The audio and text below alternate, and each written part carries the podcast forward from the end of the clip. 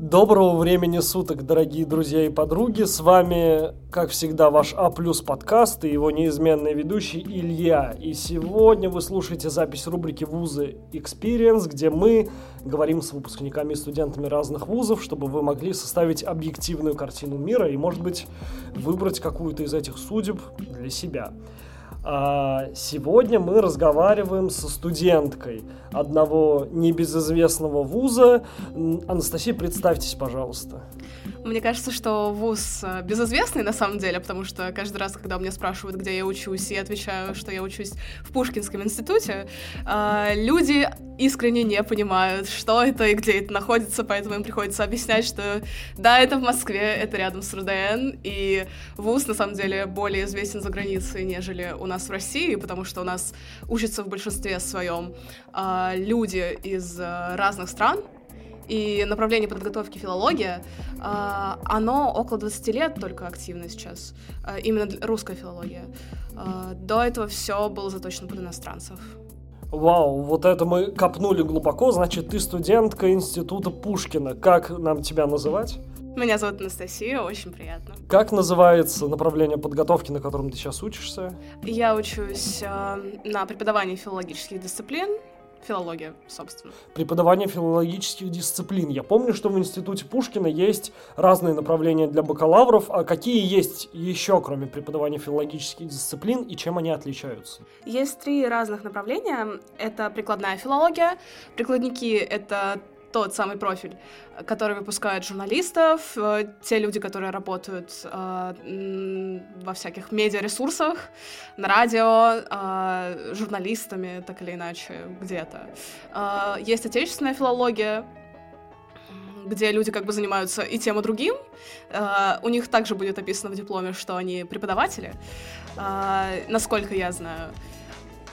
Честно, я особо не могу сказать, чем они там конкретно занимаются, но это примерно что-то смежное между прикладной филологией и преподавательством. Вот. И конкретно преподавание филологических дисциплин. Мы только преподаватели конкретно, мы не журналисты, хотя также филологи и знатоки русского языка и литературы. А в чем отличие, как ты сказала в самом начале, преподавания филологии для русских и преподавания филологии для иностранцев? Преподавание филологии для иностранцев э, это скорее то, что у нас сейчас называют подфаком. Э, подготовительный факультет, на который приезжают различные э, иностранцы из разных стран, типа Китай, Конго, Вьетнам, и их обучают конкретно русскому языку. Э, их обучают русскому языку на буквально начальном и базовом уровне, и потом уже впоследствии они могут поступить э, также на э, иностранный факультет наш, и также обучаться просто филологии, который все то же самое, что изучаем только в иностранном ключе, так сказать, у них приставка «in» перед названием группы. Расскажи, пожалуйста, Анастасия, а как ты попала в институт Пушкина? Попала я туда, на самом деле, очень странно и спонтанно. Как я думаю, что и все люди, которые так или иначе попали в институт Пушкина, потому что сколько бы людей э, я не опрашивалась, и сколько мне была бы знакома, э, каждый человек, который там учится, это тот самый человек, которому не хватило одного-двух баллов до поступления в Вышку, в МГУ и в другие именитые вузы Москвы. Э, я попала туда э, по совершенно странной случайности. Я из э, Татарстана, и когда я училась в школе, мне были интересны конкретно только два предмета. Это английский и литература.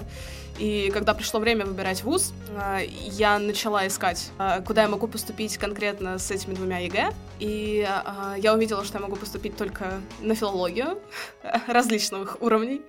И так или иначе вышел Институт Пушкина. Институт Пушкина, на самом деле, это хорошее место, если у тебя не очень много баллов, но и не мало.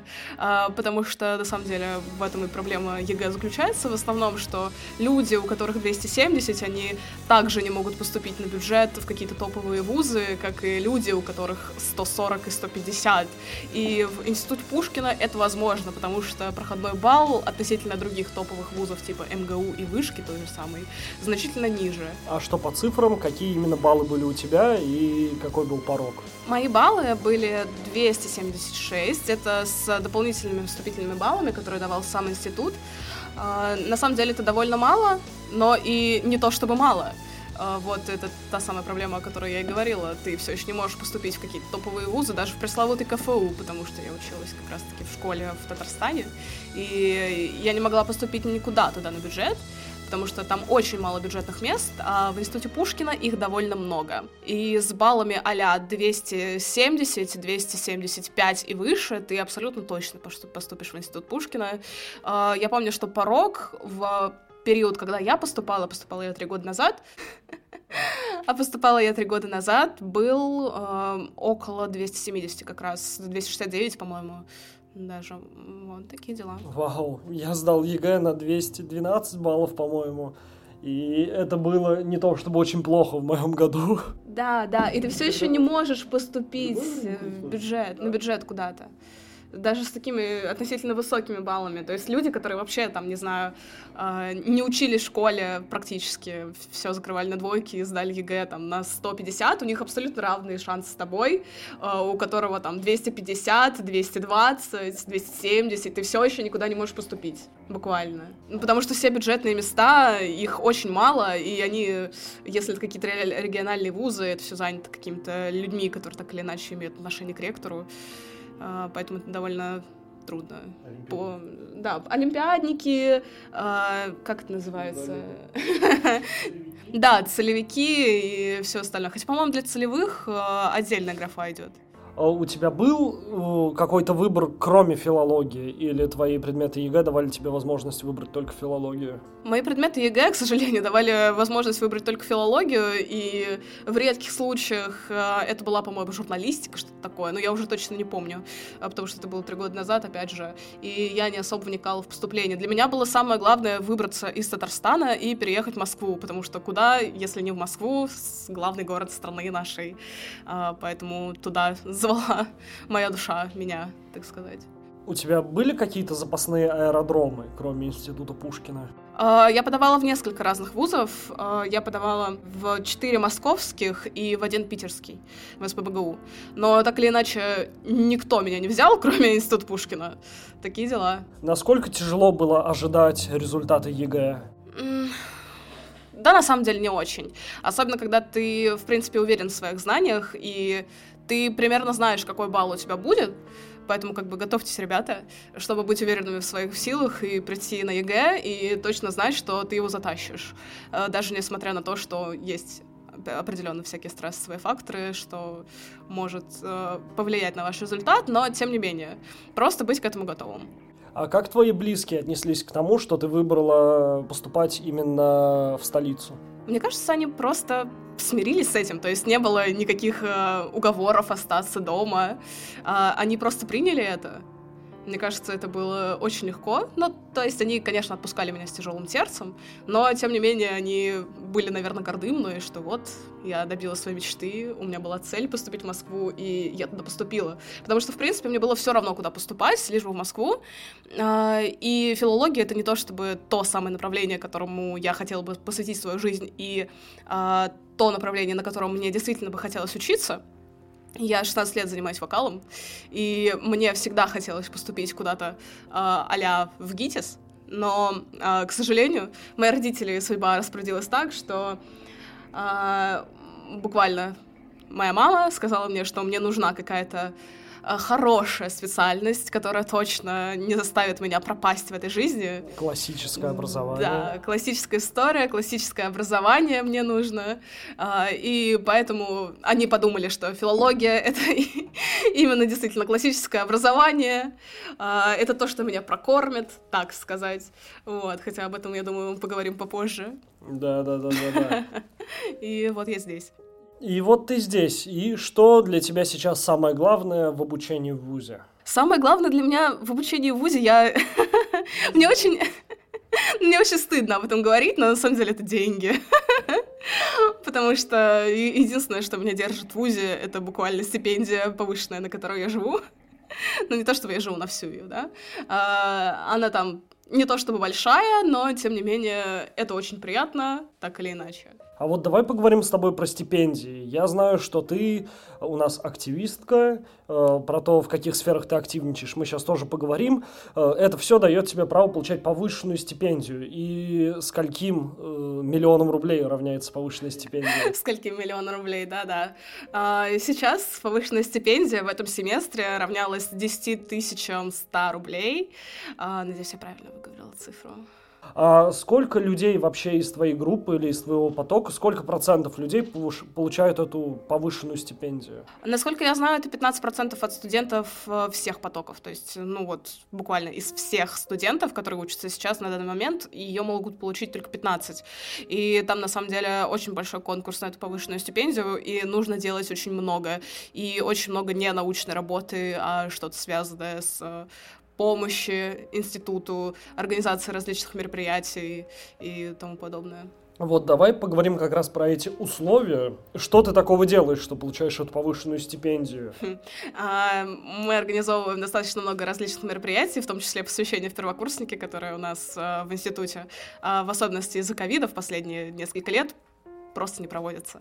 И мы кстати, кстати говоря, вместе с вашим ведущим в прошлом году а, также организовывали это посвящение студенты а, для первого курса. Это был действительно очень интересный и хороший опыт, а, то, что запоминается на всю жизнь, и мы надеемся, что нашу традицию, потому что мы проводили это в прошлом году, мы проводили это в этом году, и надеюсь, что в следующие года мы обязательно проведем, и также эту традицию возьмут на себя какие-то другие студенты, которые будут уже после нас. А, потому что это действительно очень крутой experience, особенно когда вы полностью от А до Я организовываете мероприятие, а, начиная от тарелок, которые там будут, и заканчивая а, алкогольными напитками, которые мы будем пить. Окей. А мы — это кто? Какая организация внутри вуза занимается именно студенческими активностями? А, в нашем вузе есть две такие организации. Это профсоюз и Объединенный совет обучающихся, сокращенно АСО. А, казалось бы, мы делаем две одинаковые вещи, и, возможно, в каком-то плане это именно так и есть, но, тем не менее, мы все-таки разделяемся на две разные организации. Сейчас есть э, попытки сплотить, да, поп-итки, ту и другую организацию, чтобы мы работали вместе, так или иначе. И профсоюз работает с АСО, АСО работает с профсоюзом, и это, в принципе, очень круто и хорошо. А, расскажи с чего началась твоя активность в ВУЗе? Как вообще первокурснику начать э, заниматься студенческим активизмом? Я думаю, что в начале первого курса никак, пока у тебя нет каких-то связей и друзей. Потому что как я попала в профсоюз, э, у одного моего однокурсника появились друзья из профсоюза, он туда вступил, он э, очень много там всякими различными активностями занимался, и впоследствии его сделали председателем студенческого ответвления профсоюза. И через через него уже конкретно я и все мои друзья, которых я за собой потянула, а, вступили в профсоюз для того, чтобы получать все эти приколы и перки и делать прикольные дела. Прикольные дела. То есть работает только Блад, по сути. Э, все в этих организациях студенческих это друг другу друзья, по сути. Да, зачастую.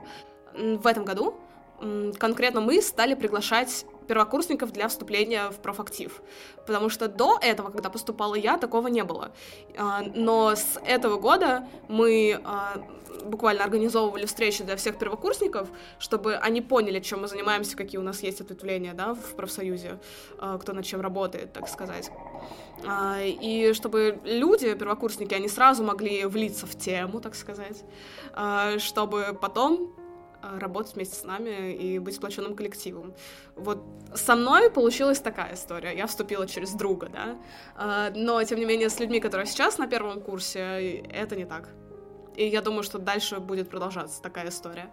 Но, опять же, смотря на то, какие люди будут сидеть в профсоюзе и кто будет заведовать им. Расскажи про профсоюзного деда.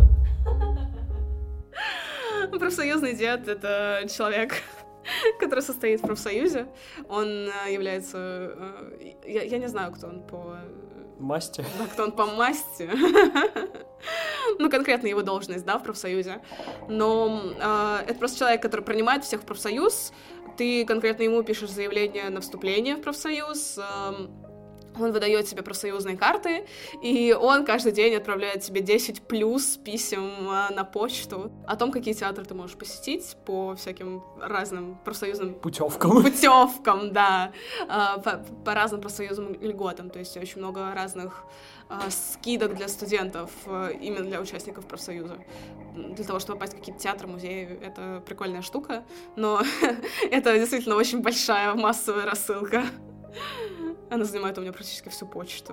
А какие виды активности, помимо профсоюзной деятельности и ОСО, еще предоставляет ВУЗ? Есть ли какое-то спортивное отделение, где можно подняться по социальному лифту или еще какое-то? Насколько я знаю, оно было, но в доковидные времена. Я знаю то, что проводились различные кружки а фитнес, танцы, а, на которые ты мог прийти, и там был такой же преподаватель, как и ты студент, и он мог задвигать различные вещи, да учить тебя танцам, например, или заниматься с тобой фитнесом, различными спортивными мероприятиями. Но именно как такового, какого-то спортивного а, объединения, заточ заточенного конкретно под спорт, у нас нет. И у нас, в принципе, на самом деле, очень неразвита межвузовая активность. Мы очень э, стараемся ее как-то развить, но из-за того, что вуз очень маленький и камерный, и практически никто из э, людей, да, не, не знает о нем, как, как такового. Может быть, слышал когда-то, но, тем не менее, он практически не представляет о том, что это. Ну, объективно, где МГУ и где Институт русского языка имени Пушкина. А, очень многие люди просто не знают, что это такое, и там а, проблема этого института в том, что там учатся в основном девушки, и есть парни, но их не настолько много, и очень развита вот эта вот какая-то межвузовая коммуникация, потому что если мы посмотрим на какие-то более э, большие институты, где есть несколько разных факультетов, да, в Институте русского языка есть только один факультет, это филологический факультет, больше никаких факультетов нет, все остальное это как бы иностранные факультеты. Русский только один. И эм, если да, опять же, мы посмотрим на какие-то другие институты, где очень много разных факультетов, то да, там есть и своя команда КВН, и различные спортивные секторы, и какие-то научные секторы. Нет, у нас это все тоже, конечно же, есть, но это не настолько развито, например, как, не знаю, в каком... В том же КФУ, например. Так как у меня тут рядом под боком сидит представитель КФУ. А расскажи немного про жизнь в общаге, поскольку ты иногородняя, ты живешь в общежитии. Каково это? Да, я живу в общежитии. Мне повезло изначально. Меня поселили в двушку, двухместную комнату. А, в нашем институте общежитие, а, если ты, конечно, не магистрант, разделяются на две комнаты, да, это сплоченная, так сказать, комната, где есть двухкомнатная комната, где есть комната с двумя местами и комната с тремя людьми. И мне удалось попасть в двушку, и мне по счастливой случайности, опять же, повезло быть там с девочкой с третьего курса, которая практически не жила в общежитии. Потом она вообще съехала, и какое-то время я жила одна, и, ну, сейчас у меня есть соседка, которая также не особо появляется. А у нее есть парень, она живет э, у себя там. А много у вас учатся иностранных студентов? Много ли из них живут в общаге? И как, каков твой опыт взаимодействия с ними? О, боже. Их, на самом деле, намного больше, чем русских студентов. Я это поняла еще в первый год своего обучения, когда это были как раз-таки до ковидные времена. А, когда ты входишь в лифт для того, чтобы поехать в учебный корпус, да, чем примечательна жизнь в общаге Института русского языка, это то, что общага и институт — это одно здание, и тебе не нужно никуда ходить, тебе нужно просто спуститься на лифте и пройти в учебный корпус для того, чтобы сходить на пары. А, ты вызываешь лифт, и буквально 90% людей, с которыми ты едешь, это иностранцы, различные китайцы, вьетнамцы, чуваки а, из Афгана, Конго, очень много разных наций. И это на самом деле немножко угнетает. Не то чтобы это угнетало как-то сильно сказывалось по менталочке, да, но просто отсутствие какое-то какого-то большого количества русских людей, и так или иначе много разных наций и много разных культур, соответственно. И, например, ты можешь пойти в общагу и вкушать эти великолепные запахи, которые исходят из кухни, а, когда готовят иностранцы, это это дорого стоит. Но, тем не менее, когда ты вплотную живешь с представителями разных культур, ты так или иначе, ты пытаешься быть толерантным, но, тем не менее, ты понимаешь также свое отличие от этих культур. Что, да, Лучше бы на моем этаже пахло котлетками с гречкой, нежели какой-то чудо-едой. К сожалению, кстати, у нас э, на кухне очень популярна такая тема, когда э, разные иностранцы собираются на этой кухне, и устраивают там буквально застолья. Они там сидят огромными вот этими компаниями людей, они приходят, готовят очень много разных жрак, и сидят и там трапезничают. Прекрасно Прикольно, я на это ни разу не попадал. Надо было пообщаться с мистером Лихао побольше. Расскажи про впечатления о своей группе. Сколько у вас там мальчиков, сколько девочек, и какие они впечатления о себе оставляют? Я думаю, важно понимать, что девушка-филологи — это довольно разный пласт социальных групп.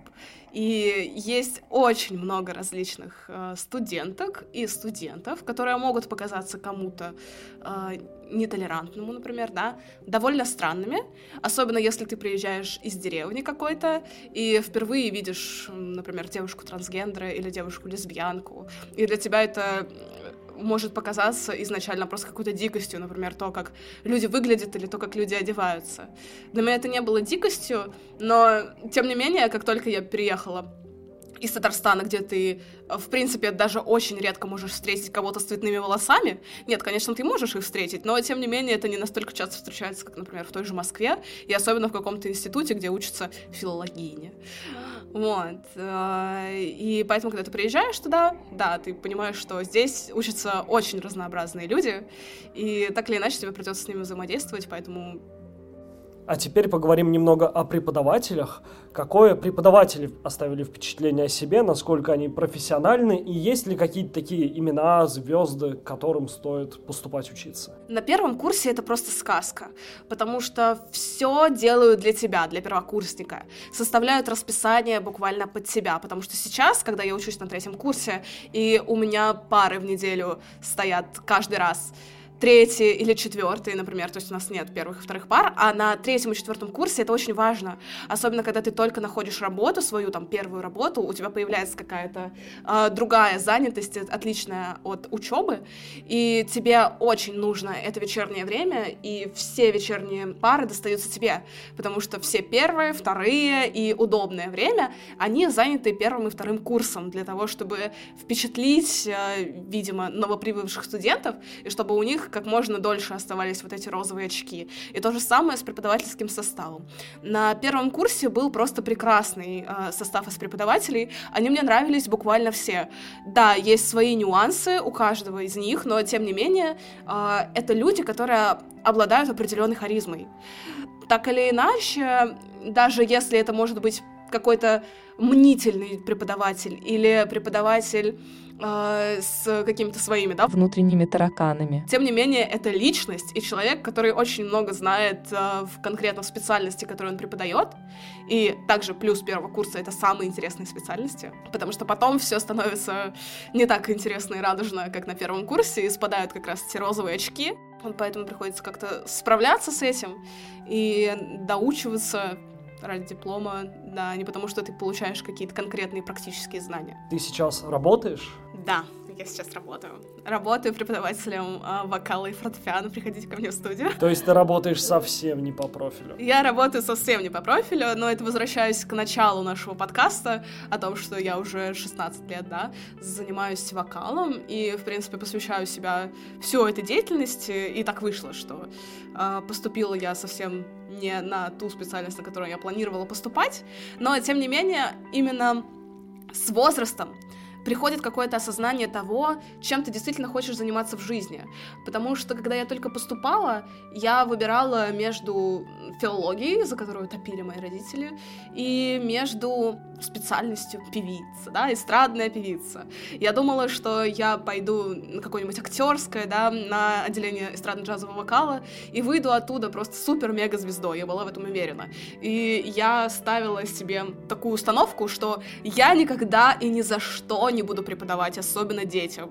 Сейчас это моя основная деятельность, и спустя, ну, несколько лет мои взгляды конкретно при переменились, да, а, потому что изначально, вот опять же, я вообще не думала, что я пойду по профилю преподавания, но, тем не менее, это мне настолько понравилось. Я поняла, что я могу вкладывать в людей ресурс, вкладывать свое время и вкладывать свои знания, и быть полезной людям и миру, и это намного ценнее и намного духовно приятнее, что ли.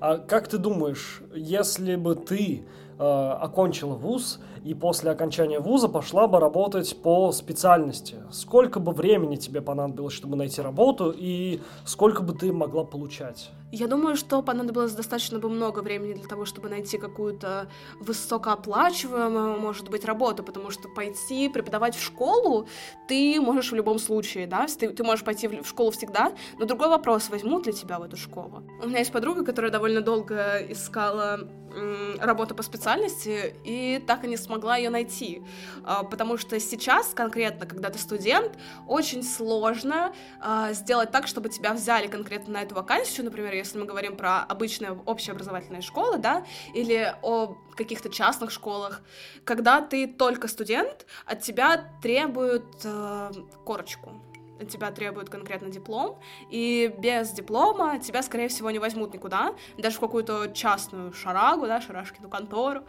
тебя все равно, скорее всего, не возьмут, особенно если у тебя нет опыта работы. Другой вопрос, откуда я его извлеку. Я не знаю, на самом деле, не могу точно сказать, чтобы не наврать, сколько получают учителя в частных школах, в частных государственных, да, но я думаю, что если это школа в регионе какая-нибудь, я думаю, что э, на самом деле в школе в каком-нибудь регионе вас возьмут с руками и ногами с таким образованием. А здесь устроиться куда-то это довольно проблематично в Москве. Вот. Но, тем не менее, у меня есть и другой пример. Есть э, у меня и другая подруга, которая сейчас работает в частной школе, преподавателем русской литературы, ей все нравится. Но она тоже очень долго искала э, эту вакансию. Ну, на самом деле, если мы начинаем тему поиска работы, это, в принципе, очень сложно. Если вы человек, который сейчас ищет, ищет работу и не может ее найти, например, на протяжении недели, не отчаивайтесь. Работа не ищется за неделю. Работа э, ищется где-то месяц. Нужно очень много подавать различных заявлений, писать свои резюме, да, ходить на различные собеседования, и только спустя э, много времени, когда ты перелопачишь различные вакансии и разные сорта говна, только тогда ты, может быть, найдешь какое-то золото, куда тебя реально возьмут, и это будет соответствовать твоим, во-первых, навыкам, во-вторых, зарплате, которую ты хочешь получать.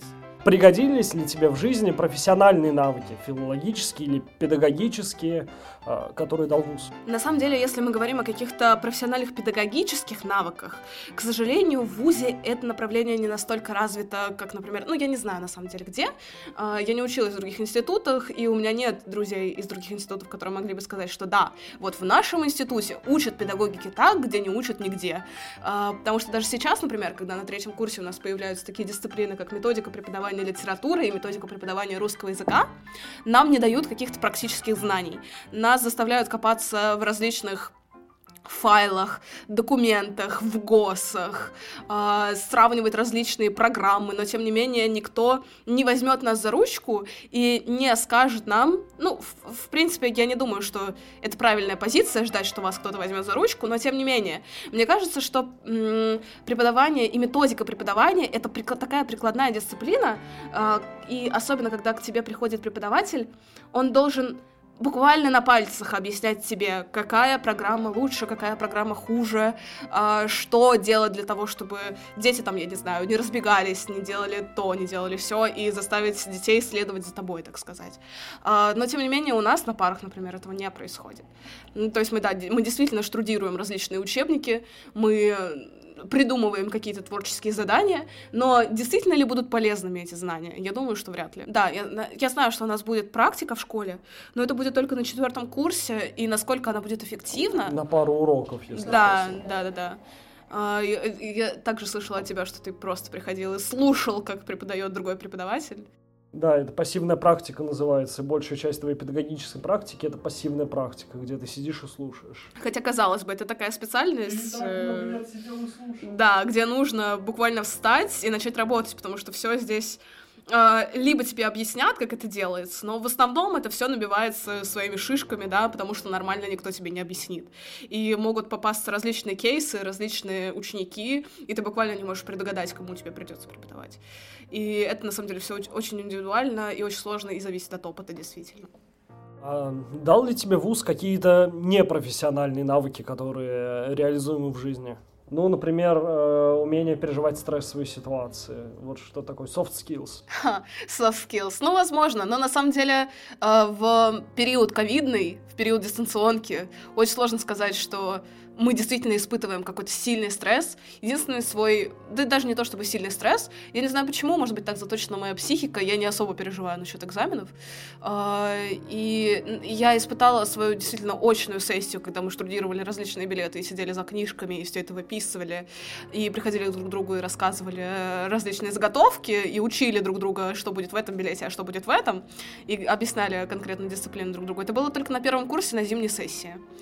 А, это был отличный опыт, мне очень понравилось э, этим заниматься, и мне очень понравилось готовиться, а, потому что самообразование — это одно из самых интересных видов деятельности. Особенно, когда лектор, например, рассказывает тебе одно, а ты в попытке отлично подготовиться к экзамену, ты находишь на какие-то буквально бриллиантовые курсы на YouTube, находишь э, каких-то бриллиантовых лекторов и различную информацию, которую тебе не, нас, не рассказывали, да. А, это просто очень интересно. Во-первых, просто проверять себя, и узнавать что-то новое каждый раз. Э, это хорошо. Но сейчас э, в формате дистанта это очень плохо реализуемо, потому что мы, в принципе, мы все понимаем, как сейчас дают экзамены, да, э, студенты. У нас просто стоит ноутбук и открыты все билеты. Поэтому я не думаю, что действительно люди испытывают насчет этого какой-то стресс. А, поговорим про твое будущее. Вот закончится бакалавриат, пойдешь ли ты продолжать свой академический путь в магистратуру? Или какие у тебя планы на это? Я планирую поступать в магистратуру, но определенно не на филфак, не направление филология и какие-то смежные направления точно нет, потому что я выбрала конкретно специальность для, для себя и то, чем я хочу заниматься в дальнейшем. И это музыка. И я хочу куда-то пойти в магистратуру на преподавателя по вокалу, чтобы у меня просто была какая-то корочка. Потому что, на самом деле, вот очень много у нас на филфаке говорят о том, что нельзя доверять преподавателям, нельзя доверять ученым, и нужно всю информацию ставить под сомнение, так сказать. На музыкальных факультетах это все в квадрате умноженное, потому что тех же, например, разных вокальных методик, людей, которые обучают просто какому-то нонсенсу. Различие в терминах — это просто... Это такое море глубокое, в, в котором очень легко можно потеряться. И в ВУЗе, конкретно в каком-то музыкальном, например, или, ну, в любом там, Щукинский, ГИТИС, там все равно э, сидят просто такие мастодонты, люди, которые заработали себе имя, которые набирают э, себе э, уже изначально людей, которые, ну, к себе в мастерскую, да, людей с изначально хорошими голосами, и очень много разных кейсов, я очень много это слышала, что люди после колледжей, э, вузов, бакалавриата, да, они просто ломают себе свои голоса, ну, а, не, не они себе сами, а преподаватели им ломают, потому что очень отвратительно идет обучение. И э, если вы действительно хотите поступать куда-то по музыке, вам нужно идти не в какой-то конкретный вуз, а идти к какому-то конкретному преподавателю, который соответствует вашим запросам, и который не полагается да, на какую-то божественную силу образования голоса, например, а на конкретную научную технику, которая будет работать так или иначе для всех людей в целом. Вау, как у вас все глубоко. И хочется закончить, задав тебе последний вопрос. Готова ли ты порекомендовать своим знакомым Институт Пушкина для поступления на бакалавриат? И вообще, какие у тебя есть советы для людей, которые не могут выбрать себе вуз для поступления? Да, конечно. Я готова рекомендовать этот вуз, потому что если вы ищете действительно какую-то ламповую, дружелюбную, камерную атмосферу, то э, Институт Пушкина это для вас. потому что здесь очень мало студентов, здесь всего лишь один факультет, вы определенно точно вы будете общаться, скорее всего, со всем потоком, со старшими курсами, с младшими курсами, как, например, это происходит у меня. А, ну, особенно если вы занимаетесь какой-то организаторской деятельностью, да, а, различные мероприятия организовываете, различные игры, на которых а, вам приходится взаимодействовать с другими студентами. Там разные театральные постановки, которые вот, например, у нас проходят, а, просто какие-то концерты, все это все равно подразумевает взаимодействие с различными слоями обучающихся в этом вузе. И если вы действительно ищете вот такую домашнюю атмосферу, особенно если вы иногородний студент, и вы, например, не знаете Москву, то Институт Пушкина — это отличный вариант, потому что, опять же, да, общага э, — это одно и то же здание с институтом. То есть вам не нужно никуда идти, а вам не нужно тратить очень много часов для того, чтобы добраться до, а, до пар, до своих преподавателей. Вам нужно просто действительно одеться за 10 минут до пары, спуститься, и все, ты сидишь в аудитории, все отлично с этим. Что я могу порекомендовать? Э, ну, не знаю. Слушайте свое сердце. И это была Анастасия из Института Пушкина. Настя, мы благодарим тебя. Э, твой инстаграм мы можем разместить у нас в описании. Поддерживаем друг друга. А нашим слушателям мы желаем хорошего вечера, утра или дня и прощаемся до следующего выпуска. Пока-пока.